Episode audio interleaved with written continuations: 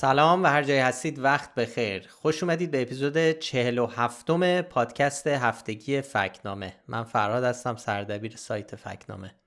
سلام منم رضا هستم دبیر تحریریه فکنامه. خیلی خوش اومدیم به پادکست ما. خب خیلی ممنون از همه شنوندهایی که هر هفته پادکست ما گوش میدن. برای کسایی که ممکنه اولین بار باشه که صدای ما رو میشنون باید این توضیح بدیم که ما اینجا هر هفته به همراه رضا فکت چک هایی که در سایت فکنامه منتشر کردیم در هفته گذشته مرورشون می‌کنیم و بیشتر دربارهشون صحبت می‌کنیم. تو اپیزود قبلی درباره مونا هیدری صحبت کردیم که در یک قتل ناموسی توی اهواز جون خودش رو از دست داده بود. به حال یکی از قربانیان کودک همسری هم بود و به این بهانه هفته گذشته ما صحبت کردیم درباره آمارهای کودک همسری در ایران. مفصل حرف زدیم. اما بحث هایی که پیرامون این موضوع مطرح شد محدود به این نبود. یه سری مطالب دیگه ای هم تو شبکه های اجتماعی منتشر شد. از جمله اینفوگرافیکی توی فارس منتشر شد. یعنی فارس منتشر کرد توی شبکه های اجتماعی که توش گفته شده بود شوهرکشی در ایران. بیشتر از زن کشی آره خب پایینش هم نوشته بود که در حالی که 82 درصد از قربانیان همسرکشی در جهان زنان هستند در ایران 60 درصد از قربانیان مرد هستند. و خب یه تصویرسازی گرافیکی همجور که گفتی می‌دیدیم که نشون می‌داد و ادعا می‌کرد 60 درصد قربانی ها مرد و 40 درصد زن هستند. خب این یکی از چیزایی بود که برای ما فرستادن مخاطبا و خب برای ما هم جالب شد که بریم ببینیم ماجرا از چه قراره. خب ما مثل اغلب موارد فکت چکینگ اول از همه رفتیم سراغی که ببینیم این صحبت بر چه اساسیه. یعنی گشتیم ببینیم که آیا مطلبی دربارهش مطرح شده. خیلی وقتا اینطوریه که یه ادعایی که مطرح میشه یه پیش زمینه ای داره. حالا ممکنه اون پیش زمینه دقیق و درست باشه یا اینکه نادرست باشه اون بحث دیگه.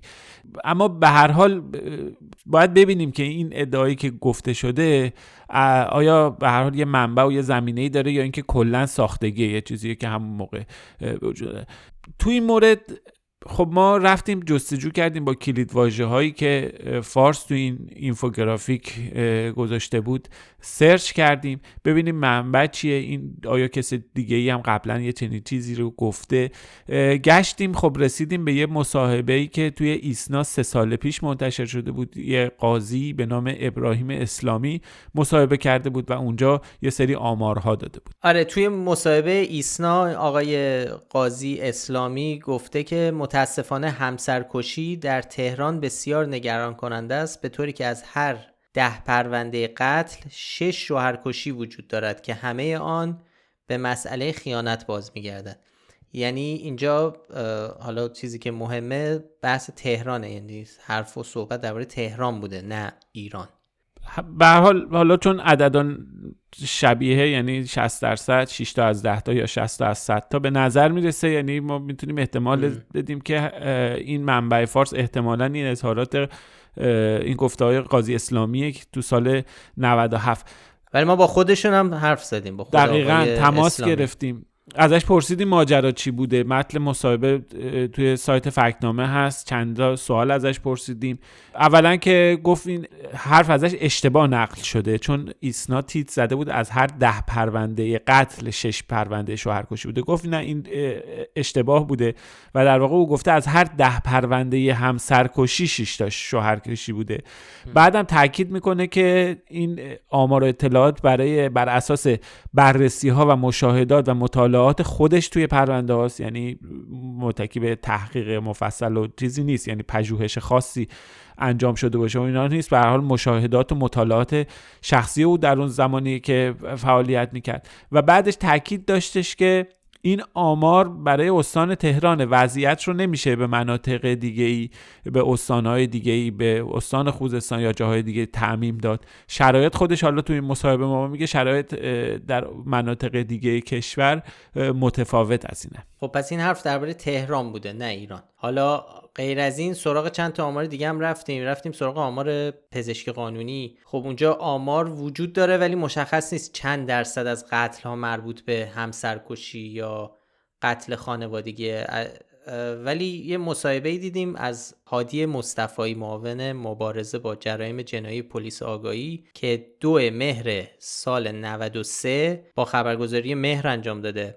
اونجا گفته که سی درصد قتلای کشور قتلای خانوادگی هستن که اغلبشون هم همسرکشیه و در همسرکشی مردها بیشتر از زنها دست به جنایت می‌زنن. یعنی یک گفته از یک مقام رسمی وجود داره که این ادعای فارس رو رد می‌کنه. خب ما گشتیم بیشتر یه مقاله علمی هم پیدا کردیم که تاریخش مال تابستان 90 درباره همین مسئله همسرکشی اونجا هم به نقل از معاون مبارزه با جرایم پلیس آگاهی به آمارهای استناد می‌کنه که مربوط به سال 88 که توی توی اونجا گفته شده که 16 درصد قتل خانوادگی زنکشی بودن و 6 درصد شوهرکشی بودن. خب این هم آماری هستش که نشون میده برخلاف ادعای خبرگزاری فارس حداقل تو اون دوره زمانی آمار زنکشی یعنی قتل هایی که توسط مردها انجام شده بیشتر از آمار قتل هایی بوده که در واقع زنان انجام دادن. توی مقاله هم نمودارها و گزارش های بیشتری درباره این آمار تو جهان منتشر کردیم که توصیه می‌کنم یه نگاهی بهشون بندازید. ما هم با توجه به این همه این موارد به این ادعای فارس که نوشته بود میزان زنکشی در ایران کمتر از شوهرکشی نشان نادرست دادیم. چون نه هیچ منبعی این حرف رو تایید می‌کنه و همین که خب شواهدی وجود داره در مقابل که نشون میده ماجرا برعکس بوده. ولی خب به نظر میسه به حال این مسئله حساسیه. به خصوص تو اینستاگرام ما یه تعداد خیلی زیادی کامنت گرفتیم. خیلی نزدیک 600 تا کامنت گرفتیم واسه این یه پست. ببین حالا خیلی از کامنت ها بیشتر حالا افراد اتکا کرده بودن به تجربیات شخصی و مشاهدات شخصیشون. آره. تو توییتر هم همینطور بود. توی توییتر هم همینطور بود. به هر حال ما تا وقتی که آماری نداشته باشیم یعنی یه تحقیق و پژوهش کاملی انجام نشده باشه که فراگیر باشه. مناطق مختلف کشور رو در بر بگیره نمی‌تونیم اتکا کنیم به تجربه و مشاهدات شخصی ما. چون مشاهدات شخصی ما در یک مکان محدود در یک زمان محدود درباره یه پدیده که ریش به دلیل اینکه ریشه های فرهنگی می‌تونه داشته باشه دلایل متفاوتی داره احتمال خیلی زیاد تو هر منطقه کشور وضعیتش فرق می‌کنه. برای همین ما نیاز داریم به یه database ی به یه مطالعاتی به یه تحقیقاتی که به صورت جامع انجام شده باشه که بتونیم بهش استناد کنیم بگیم که آمار چجوریه؟ یه کامنت هم یه نفر گذاشته بود به یه نکته ای اشاره کرده بود. گفته بود که شما که میگید که این آماری وجود نداره پس چرا اومدید به خبرگزاری فارس به این اینفوگرافیک نشان نادرست دادید؟ شما هم دارین میگین یه سری آمارای قدیمی هست یه سری گفته های قدیمی هست پس چرا اومدید نادرست دادین؟ فرهاد گفتی الان به هر حال اینکه یه گفته بدون منبع یه گفته که حداقل یه منبعی براش معرفی نکرده. هیچ منبعی هم به طور عمومی هر چقدر میگردیم پیدا نمی‌کنیم در تاییدش. این ادعای خبرگزاری فارس در واقع یه گفته بی اساسه که رد میشه. ولی میگن چرا غیر قابل اثبات نمی‌دید؟ نشان غیر قابل اثبات که داریم. خب نشان غیر قابل اثبات فرق می‌کنه وضعیتش. نشان غیر قابل اثبات وقتیه که یا مطلقا شواهدی وجود نداره در ردش. در ردش و یک بحثی هم ببین نگاه کن وقتی یک ادعا مطرح میشه حالا یه مثال معروف میگن البینتو علل مدعی کسی که یه ادعایی رو مطرح می‌کنه باید سند و مدرکش هم معرفی بکنه. وقتی نکنه خب اون ادعا میشه ادعای بی اساس بی پایه و اساس که طبق استاندارد ما تو فکنامه ادعای بی پایه و اساس به خصوص وقتی که شواهد دیگه ای هستش که اونها رو رد می‌کنه نشان نادرست می‌گیرن.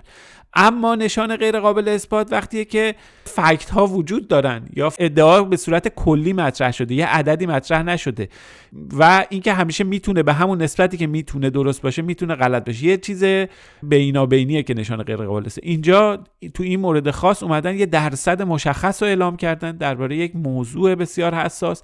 که هیچ شواهدی در تایید اون درصد نه تنها وجود نداره که بلکه شواهدی علیهش هست. حالا اون شواهد هم قطعی نیستن این هم قطعی نیست. در نتیجه این دوتا رو می‌ذاریم کنار هم.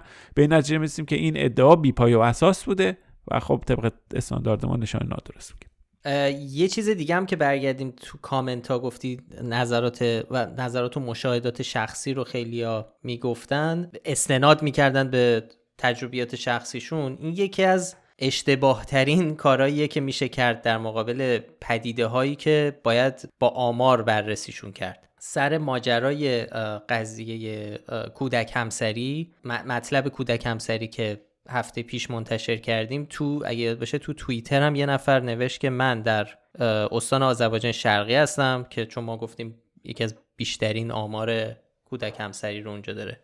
و انقدر سنمه و تو این همه سال زندگیم حتی یک بار من ندیدم کسی زیر 18 سال تو چیز کنه و همه عمرم هم تو همین استان بودم.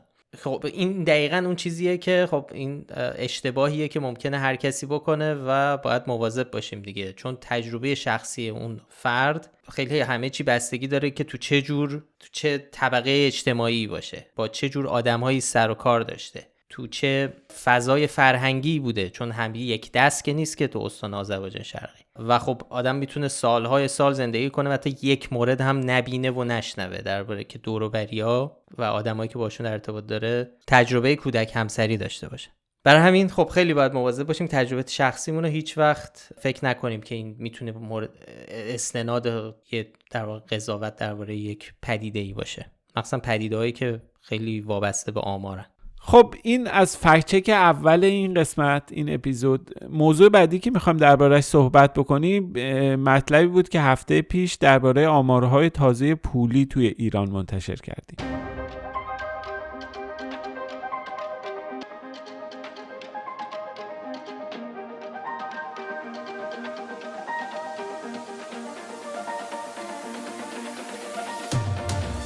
خب رضا ماجرا از این قراره که تمام مسئولان دولت رئیس جمهور وزیر اقتصاد رئیس برنامه بودجه رئیس کل بانک مرکزی همش درباره این صحبت می‌کنن که استقراض از بانک مرکزی خط قرمز ماه. قبلا هم تو همین پادکست تو مقاله قبل درباره بحث استقراض از بانک مرکزی صحبت کردیم. حالا ولی داده های جدیدی داریم. درسته؟ دقیقا همینطوری که میگی. و این داده ها و این یافته ها رو تو یه مقاله جدید منتشر کردیم. اسم مقاله هم هست استقراض یا استقراض. دولت 13 منابع مالی خود را چگونه تأمین می‌کنند اینو اگه میشه برای ما توضیح بده چون توضیحش کار خودته. خب ما شروع مطلبمون با یک گفتگویی که علی سال آبادی رئیس کل بانک مرکزی روز 17 بهمن ماه توی برنامه تیتر امشب داره. که تو اونجا میگه که در دولت 13 هم خط قرمز آقای رئیس جمهور و سازمان برنامه بودجه اینه که دولت از بانک مرکزی استقراض نکنه برای بنابراین خلق پایه پولی از این منظر یه خط قرمزه. خب ما همونجوری که گفتی دفعه پیشم یعنی چند هفته پیشم یه فکت چک داشتیم. ابراهیم رئیسی رو فکت چک کرده بودیم که گفته بود حقوق کارکنان بدون استقراض از بانک مرکزی پرداخت شده یعنی دولت پرداخت کرده که به اون نشانه اون موقع نادرست دادیم. اون زمان که این کارو می‌کردیم دیتا و داده هایی که بانک مرکزی داده های پولی که منتشر کرده بود تا پایان آبان 1400 بود. حالا آمار آذر ماه هم منتشر شده در دست گفتیم که بد نیست یه بار بیایم همه اینها رو مرور کنیم همه این داده ها رو مرتب کنیم. دقیقا ببینیم پای پولی چقدر رشد کرده نقدینگی چقدر رشد کرده وضعیت بدهی دولت به بانک مرکزی چه جوریه؟ بدهی دولت حالا بدهی بانک ها به بانک مرکزی چه جوریه؟ بدهی دولت به بانک به سیستم بانکی چقدره؟ بیایم این اجزا رو دونه دونه بیایم نمودار براش ترسیم کنیم ببینیم هر ماه چه وضعیتی اتفاق افتاده. تا سر در بیاریم. بفهمیم که بتونیم به این سوال جواب بدیم که خب این دولت از کجا پول آورده؟ اون تغییر تحول خاصی که به حال صورت نگرفته تو این فاصله چند ماه. هزینه های دولت که همونه منابع درآمدیش هم حالا درسته یه مقداری گفته میشه که منابع ارزی و اینها آزاد شده ولی به هر حال خب اینا از کجا پول میارن پرداخت می‌کنن اگر استقراض نمی‌کنن؟ خب اول از همه خب ما وقتی وضعیت پایه پولی رو میایم نگاه می‌کنیم. می‌خوای یه مختصر بگم پایه پولی در واقع تمام پولیه که بانک مرکزی به, استق... به اقتصاد کشور تزریق می‌کنه. یعنی تمام منابع معادل ریالی منابع بانک مرکزیه. بدهی دولت به بانک مرکزی این به میزان این بدهی پول در واقع بانک مرکزی میده ریال چاپ می‌کنه که این ریالا در واقع میشه پایه پولی. به خاطر همین خیلی خطرناکه. وقتی پایه پولی میره بالا اثر تورمیش به خاطر اینکه عرضه پول زیاد میشه خیلی اثر تورمی مستقیمی داره. به خاطر همین خیلی پایه پولی یه شاخص خیلی مهمه. خب اول از همه ما به خود شاخص پای پولی که نگاه می‌کنیم از ابتدای سال 1400 تا پایان آذر ماه 105 هزار میلیارد تومن پای پولی ما زیاد شده که 45 هزار میلیارد تومنش تقریبا حالا بشه گفتش که تقریبا میشه 45 درصد 44 درصد سهم دولت 13 همه یعنی افزایش پای پولی رو ما داشتیم. حالا این پای پولی چه جوری اضافه شده؟ خب ببین وقتی که میایم منحنی ها رو نگاه می‌کنیم وقتی میایم میزان رشد بدهی دولت به بانک مرکزی رو نگاه می‌کنیم میایم شاخص رو نگاه می‌کنیم می‌بینیم روی کاغذ بدهی دولت به بانک مرکزی یه مقدارم کم شده. نه تنها از حالا مرداد ماه که ابراهیم رئیسی عواستش دولت رو دست گرفته تا الان بدهی زیاد نشده که بدهی ای توی این شاخص بدهی کم شده. اما از اون طرف ما شاهد افزایش یعنی در واقع شاهد این هستیم که یه سری چیزهای دیگه ای تغییر کردن. مثلا به عنوان مثال بدهی بانک ها به بانک مرکزی افزایش پیدا کرده. حالا خب این ممکنه بپرسید چه ربطی به دولت داره. خب ربطش اینه که دولت منابع خودش رو معمولا از طریق بانک ها تامین کرده. یعنی رفته از بانک ها پول گرفته یا اینکه بانک ها رو مجبور کرده برن اوراق دولتی رو بگیرن. از اون طرف بانک ها چی کار کردن؟ بانک ها که خودشون که حالا پول ندارن که بانک ها هم رفتن از بانک مرکزی چون اگر اون اوراق گرفتنش به صرفه باشه برای بانک ها صرف داشته باشه خب بانک ها خودشون میگن ولی وقتی مجبور می‌کنن با یه نرخ سود مشخص بگیرن خب بانک ها میرن از بانک مرکزی پول می‌گیرن. این عملا بدهی بانک ها به بانک مرکزی اضافه میشه. یعنی انگار بانک مرکزی میده به بانک بانک میره میده به دولت. یه شاخص دیگه ای هم که خیلی تغییر کرده و خیلی افزایش پیدا کرده چشمگیر بوده بحث سایر اقلام بانک مرکزیه. ببین خب معمولا این سایر اقلام مثلا میگن پای پولی شامل بدهی دولت به فلان است. بدهی میزان دارایی خارجی ارزیه که در واقع معادلش ریال چاپ کردن است و فلان است. یه تیکه میزان سایر اقلام. نکته اینه که این سایر اقلام خیلی رشد بسیار بسیار زیادی داشته. سهمش تا 13 درصد کل پای پولی رسیده. حالا این ماجراش چیه؟ خب وقتی میریم تحقیق و جستجو می‌کنیم می‌بینیم دقیقا این هم به همون ماجرای استقراض غیر مستقیم دولت برمیگرده. دولت یه سری همین بحث خرید اوراق هاست. اوراق قرضه منتشر می‌کنه. این اوراق قرضه رو هیچکی حاضر نیست بخره به دلایل مختلف. می‌خواد سودش هم به زور پایین نگه داره. یعنی نرخ بهرهش رو نمی‌خواد که واقعی بکنه. بعد بانک ها در واقع مجبور میشن تحت فشار مجبورن برن این اوراق رو بخرن. بعد به میزان این اوراقی که خریدن و میارن می‌ذارن خودشون.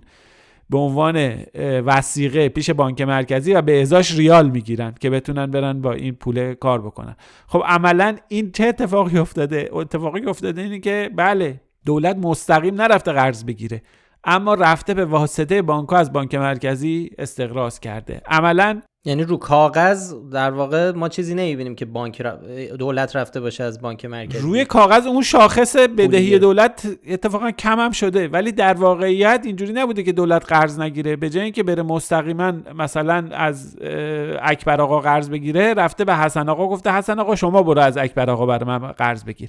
نکته اینه که این افزایش پولی از طریق استقراض چه مستقیم چه غیر مستقیم اگر قرار باشه که اثر تورمی داشته باشه فرقی نمی‌کنه. یعنی اینکه حالا دولت بره مستقیما پول از بانک مرکزی برداره بگه آقا به من ریال بده حالا قانون رو دور بزنه یا اینکه نه بره به واسطه بانک ها این کارو بگیره.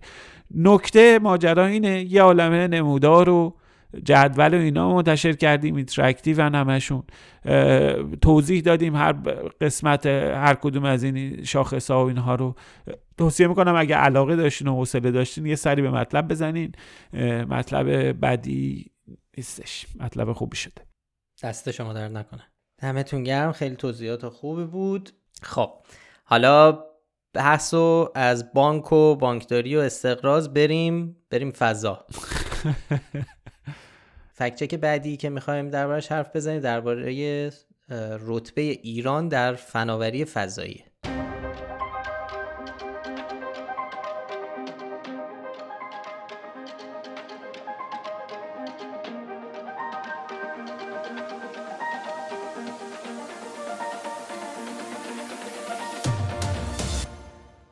مخاطبای فکنامه این هفته برای ما تصویر یک استوری اینستاگرامی رو فرستادن که بالای اون نوشته شده بود که برترین های دنیا در فناوری های فضایی.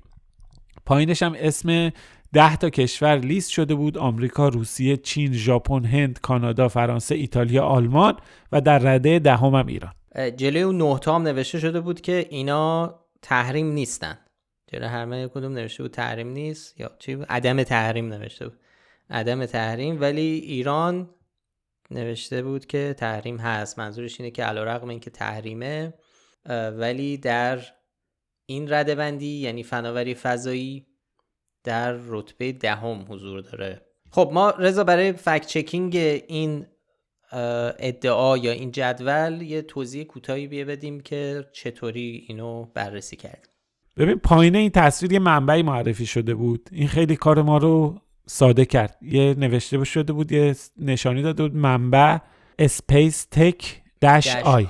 آره. که خب ما رفتیم سراغ این ببینیم این SpaceTech چیه و اینها.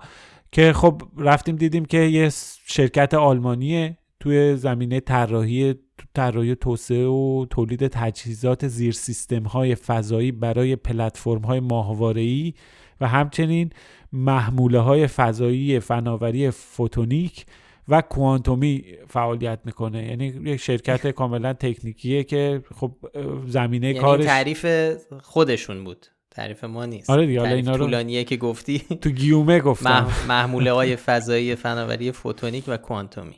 آره. این خودشون تعریف چیز خودشون از فعالیت. خب این شرکت کارش مشخصه که یه شرکتی که کارش تولید تجهیزات و اینها در واقع چیزهای تخصصیه.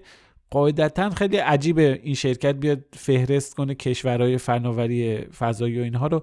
ما با دقت رفتیم تو سایتش گشتیم از روش های مختلف هم استفاده کردیم روش های از طریق گوگل آدرس سایت رو جستجو کردیم تو خود سایت جستجو کردیم بارها واژه ایران رو به شکل های مختلف سعی کردیم پیدا کنیم. نه در این سایت چیزی به اسم ردبندی که توش ده تا کشور وجود داشته باشن نبود و ایران هم مثلا جایی به عنوان کشوری که داره مثلا فعالیت فضای خاصی انجام میده مطرح نشده بود.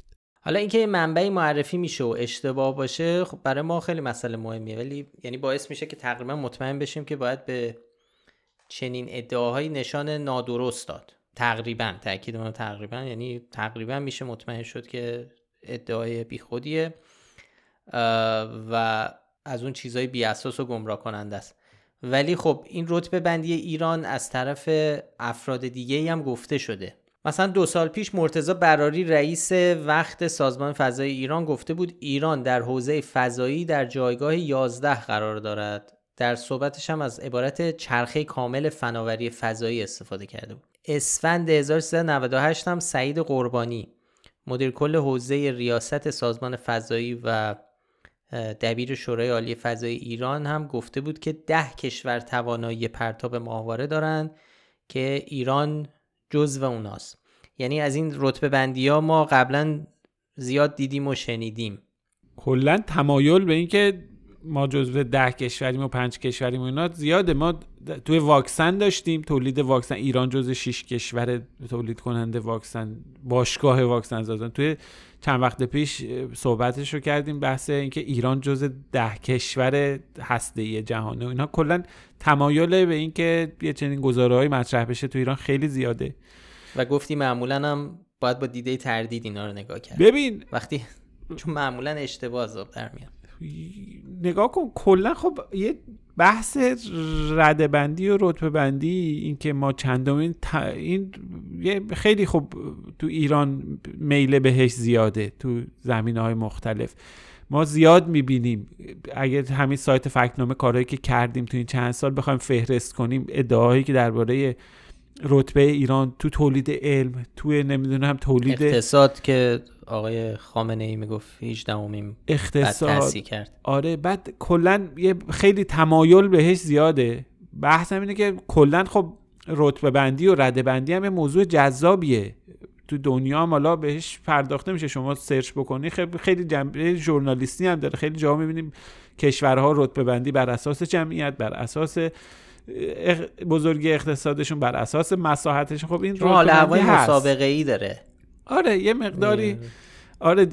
فان به خاطر خیلی چیز مسئله ژورنالیستیه از این جنسه اما خب یه جاهایی هم واقعا رتبه بندی وجود نداره. ما توی مطلبمون اولش اون پستی که گذاشتیم توی سوشال مدیا با این شروع کردیم که ردبندی تحت عنوان کشورهای فضایی یا کشورهای فناوری فضایی اینا وجود نداره. خب برای رتبه بندی و رده بندی اولین چیزی که لازمه یه چیزی به شاخص. شما بدون شاخص که نمی‌تونی بری رتبه بندی کنی. بعد چه شاخصی شما می‌خوای فناوری فضایی بگی؟ چه شاخصی رو می‌خوای بیای مطرح کنی؟ اونم یک مسئله ای که جنبه های مختلف و حوزه های مختلفی داره که کشورهای گوناگونی تو حوزه های مختلفش به حال درگیر هستن. حالا جلوتر بریم یک کوچولو دربارهش صحبت می‌کنیم. در واقع اساس طرح یه چنین ردبندی ها و رتبه بندی مخصوصا در مورد مسائلی مثل همین فناوری های فضایی که indicator شاخص خاصی نداره گمراه کننده است. اساسش یعنی آره. پایه و اساس درست حسابی و منطقی نداره. اما در این مورد خاص ما اول از همه ضمن تاکید بر که چیزی به اسم رده‌بندی وجود نداره اومدیم یه پله رفتیم جلوتر گفتیم آقا فرضاً رده‌بندی وجود داشته باشه. حالا بیایم خودمون شاخص ها رو بخوایم مرتب بکنیم بگیم بر اساس شاخص ها که مثلا شاخص های خاص در شرایط مختلف ما احتمالات مختلف در نظر بگیریم در چه حالتی ممکنه ایران کشور دهم باشه؟ خب ما نرسیدیم. ببین ما وقتی که اومدیم همه این چیزها رو بررسی کردیم وضعیت کشورهای مختلف و یعنی وقت گذاشتیم رفتیم دونه دونه کشورهایی که به هر حال تو عرصه فضا و اینها فعال هستن رو بررسی کردیم.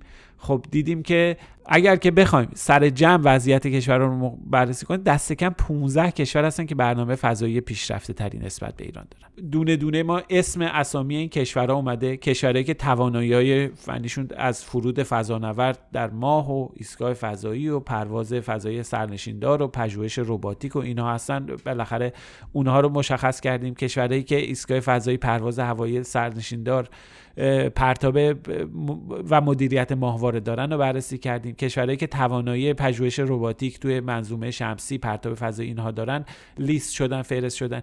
کشورهایی که تواناییاشون پرتاب فضایی و مدیریت ماهواره است فهرست کردیم که ایران هم جزو اونا دستبندی شده.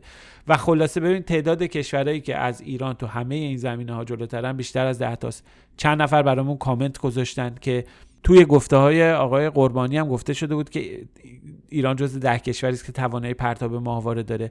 خب خیر آمریکا که هیچی چین و روسیه هم که به حال مشخصه. هند ایتالیا فرانسه اتحادیه اروپا یعنی کشورهای عضو آژانس فضایی اروپا هم اونا رو هم الان می‌ذاریم کنار. برزیل اوکراین اسرائیل کره جنوبی و کره شمالی اینا توانایی پرتاب فضایی رو دارن. همشون هم زودتر از ایران شروع کردن. ایران 2004 اونها هم به بقیه زودتر از ایران شروع کردن. بنابراین این ادعا در واقع با حتی در نظر گرفتن فرضهای مختلف و اینکه بیایم به زور شاخصی بخوایم تعریف کنیم بازم درست از آب در نمیاد. فکر می‌کنم این لازم بود که یک بار برای همیشه بهش بپردازیم. توی مقاله مفصل توضیح دادیم. لینک تک تک وضعیت کشورها رو گذاشتیم. بودجه هاشون رو بررسی کردیم. حتی رفتیم ببینیم که ببینیم هر کشوری چقدر بودجه توسعه برنامه فضایی غیر نظامی داره. اینا رو با هم دیگه مقایسه کردیم.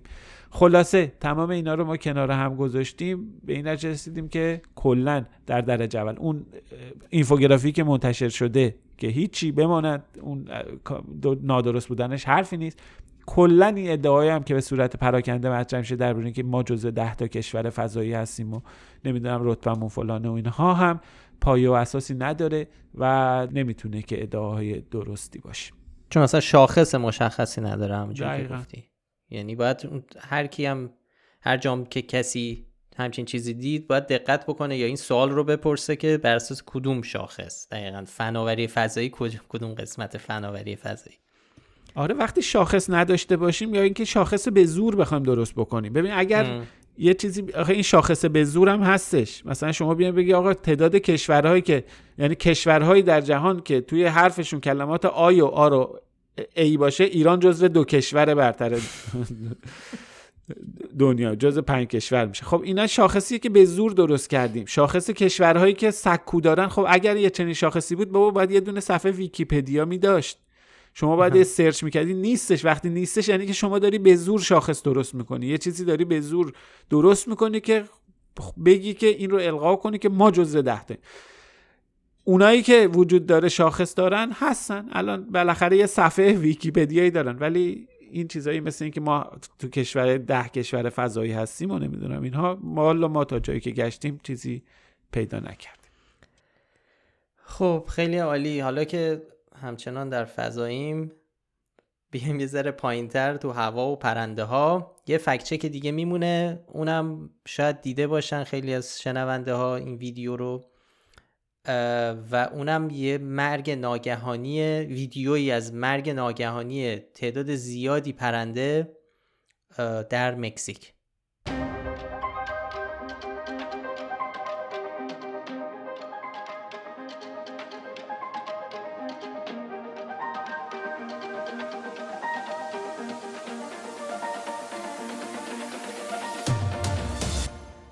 هفته پیش یه ویدیویی به طور گسترده توی شبکه های اجتماعی و توی سایت های خبری چه تو ایران چه بیرون ایران منتشر شد. ویدیو از دوربین مدار بسته بود که نشون می‌داد هزاران پرنده به صورت فشرده و گروهی در حال پرواز ظاهرن که ناگهان به سمت زمین میان و تعدادشون رو زمین میفتن و میمیرن.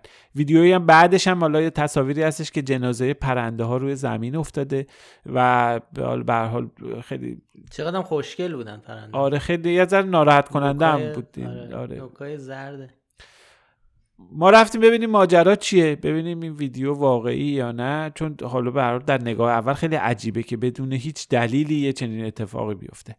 و خیلی وقتا هم اینجور ویدیوها فیک از آب در میان. آره دیگه. یعنی الان یه چیزی سالها راه افتاده که ویدیوهایی می‌سازن که انگار با موبایل و فیلم برداری شده یا انگار خیلی اتفاقی مثلا یه موضوعی رو خیلی اتفاقی فیلم گرفته شده ازش ولی فیکه و همش کامپیوتریه. در واقع یه چلنجیه که کسایی که تو جلوهای ویژه کار می‌کنن اینا اینو دوست دارن واقعی ترین شکلی که از یک ماجرا می‌تونن بسازن و روش کار کنن. یه نمونهش این بود که چند سال پیشا ویدیویی که تو پارک یه سری نشستن و خانواده ها نشستن بچه ها دارن بازی می‌کنن. یه بچه کوچولو داره چهار دست و پا رو چمنا را میره و یهو یه عقاب میاد ور میداره بچه رو میره.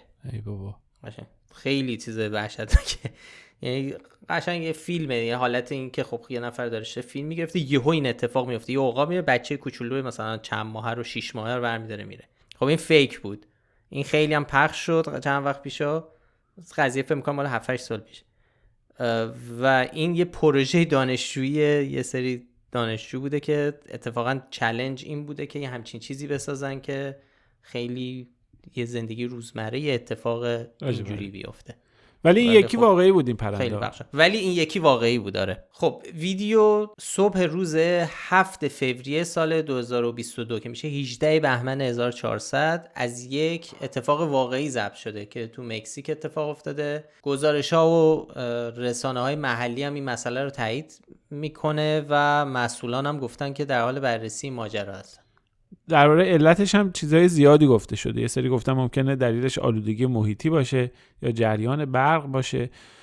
ولی خب ما دیدیم چند تا کارشناس احتمالات دیگه ای هم مطرح کرده بودن. آره هنوز خب به طور کامل و قطعی معلوم نیست ما دلیل ماجرا چیه. باید بیشتر بررسی بشه. بعضی میگن ممکنه مسمومیت یا مسئله دیگه ای باشه. اما اما یکی از دلایلی که مطرح می‌کنن اشتباه پرنده ها در برآورد فاصلهشون با زمینه. خب این مسئله بی سابقه هم نیست. گاهی ممکنه پرنده ها در تشخیص موانع یا زمین دچار اشتباه بشن. مثلا ممکنه یه پرنده شکاری به سمتشون اومده باشه و برای فرار از دست مهاجم یا مهاجم ها به سمت زمین برن. این تغییر مسیر ناگهانی بعضی وقتا باعث میشه که اشتباه به وجود متوجه نشن که دارن به زمین برخورد می‌کنن. مشابهش هم تو کشور ولز جزو کشورهای بریتانیا. اتفاق افتاده بود. کارشناسا بررسی کردن و گفتن که دلیل کشته شدن تعداد زیادی سار همین بوده. اینجا هم حالا این یکی از احتمالات میدوننش.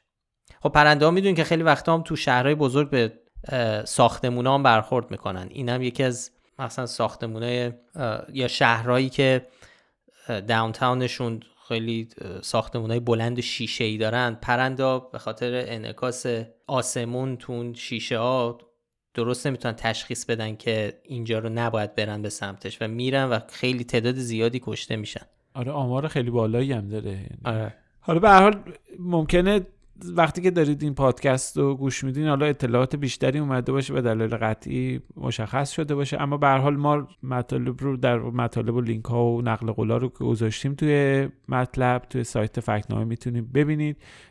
هم حالا اطلاعات جدیدی به دست آوردیم سعی می‌کنیم به مقاله در اولین فرصت اضافه بکنیم. خب این از مرور فکت چک ها ولی خب قبل از اینکه پادکست رو تموم کنیم دوباره به سنت این چند هفته؟ سنت حسنه. سنت حسنه. بریم سراغ کامنت هایی که مخاطبا برامون می‌ذارن. به بعضیشون هم جواب بدیم.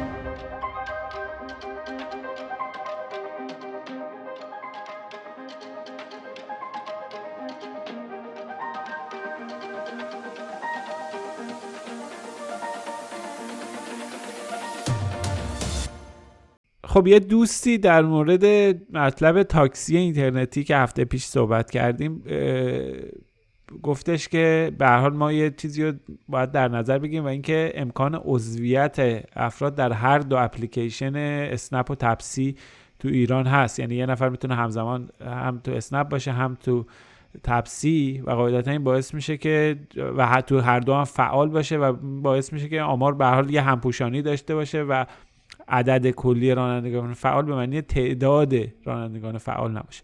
نکته کاملا درستیه.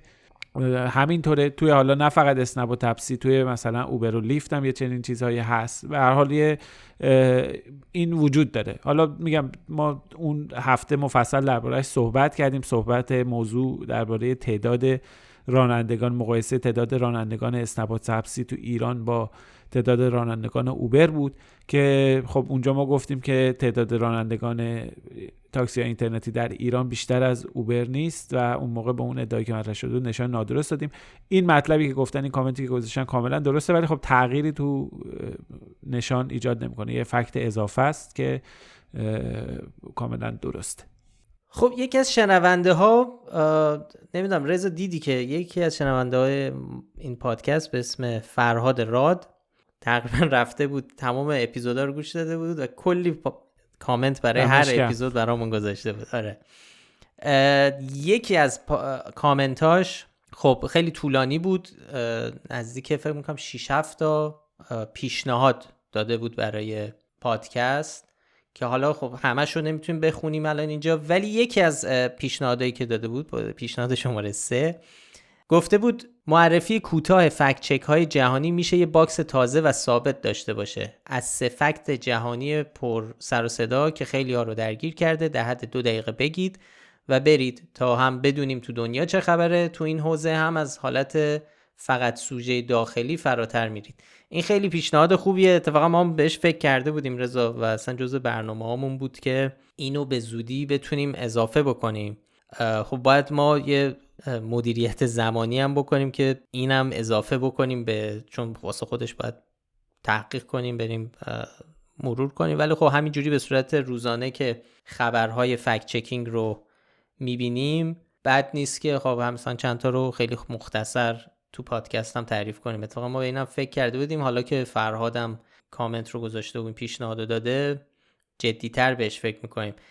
ما پارسال یا فکر می‌کنم دیگه الان زمانام یادمون رفته تو این pandemic. فکر می‌کنم پارسال بود یا دو, دو سال پیش ما یه مدت یه در واقع مقاله هفتگی منتشر می‌کردیم به اسم نشر اکاذیب آره. که اتفاقا افشین که این پادکست رو تهیه می‌کنه زحمت اصلیش رو می‌کشید.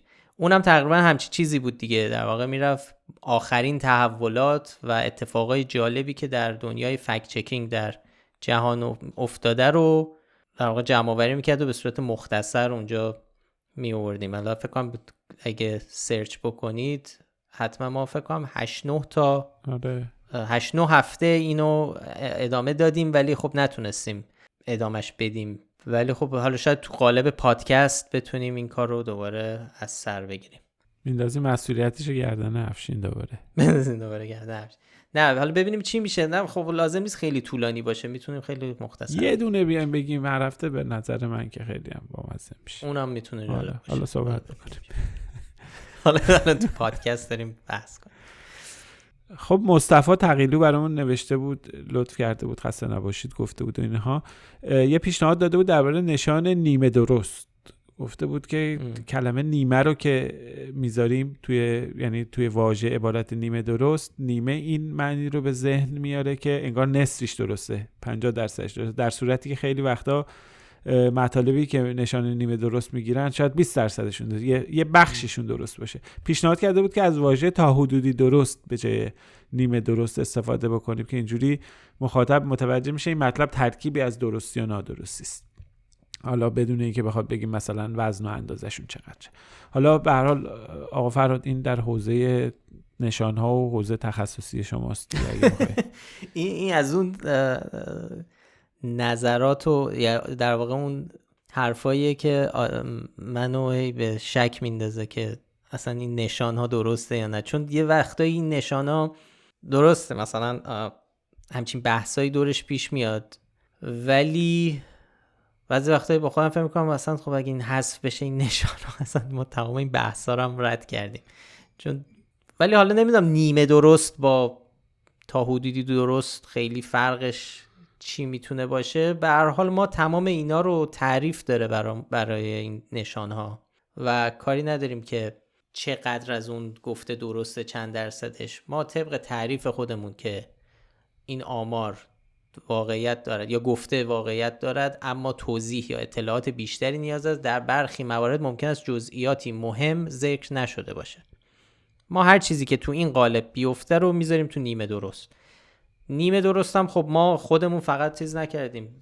نساختیم. این تو انگلیسی هم هست سایت هایی مثل پولیتی فکت هم دارن همچین نشانی هفت ترو که من مطمئنم اونا هم همچین بساتی دارن سر این نشان. بعضی وقتایی فکر می‌کنم خب چرا هفت فالس نمیگید؟ به جای که بگید هفت ترو این که کلمه درست توشه ممکنه این به صورت ناخودآگاه اینو القا بکنه که این درسته.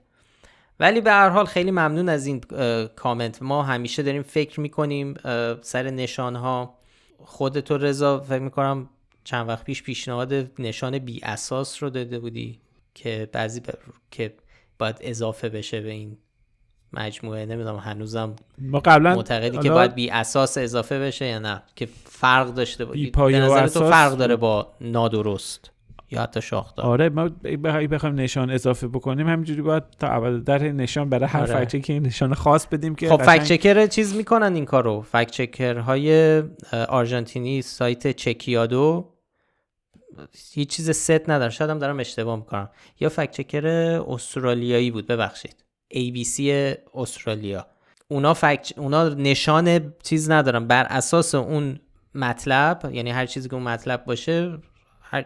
یه نشان بهش چیز می‌کنن. حالا بعضی وقتا درست و نادرست و اینا هست ولی یهو بعضی وقتا احساس می‌کنن خب نشان این باید اقراق آمیز باشه مثلا. مثلا اقراق آمیز به فراخور نشان میدن. یا بی ربط. مثلا حالا من همینجوری دارم میگم. می‌دونی؟ به آره به فراخور اون مطلب نشان هم بهش اضافه یه سری چیز ست ندارن که باید حتما تو همین 6 تا یا 7 تا 8 تا بیفته.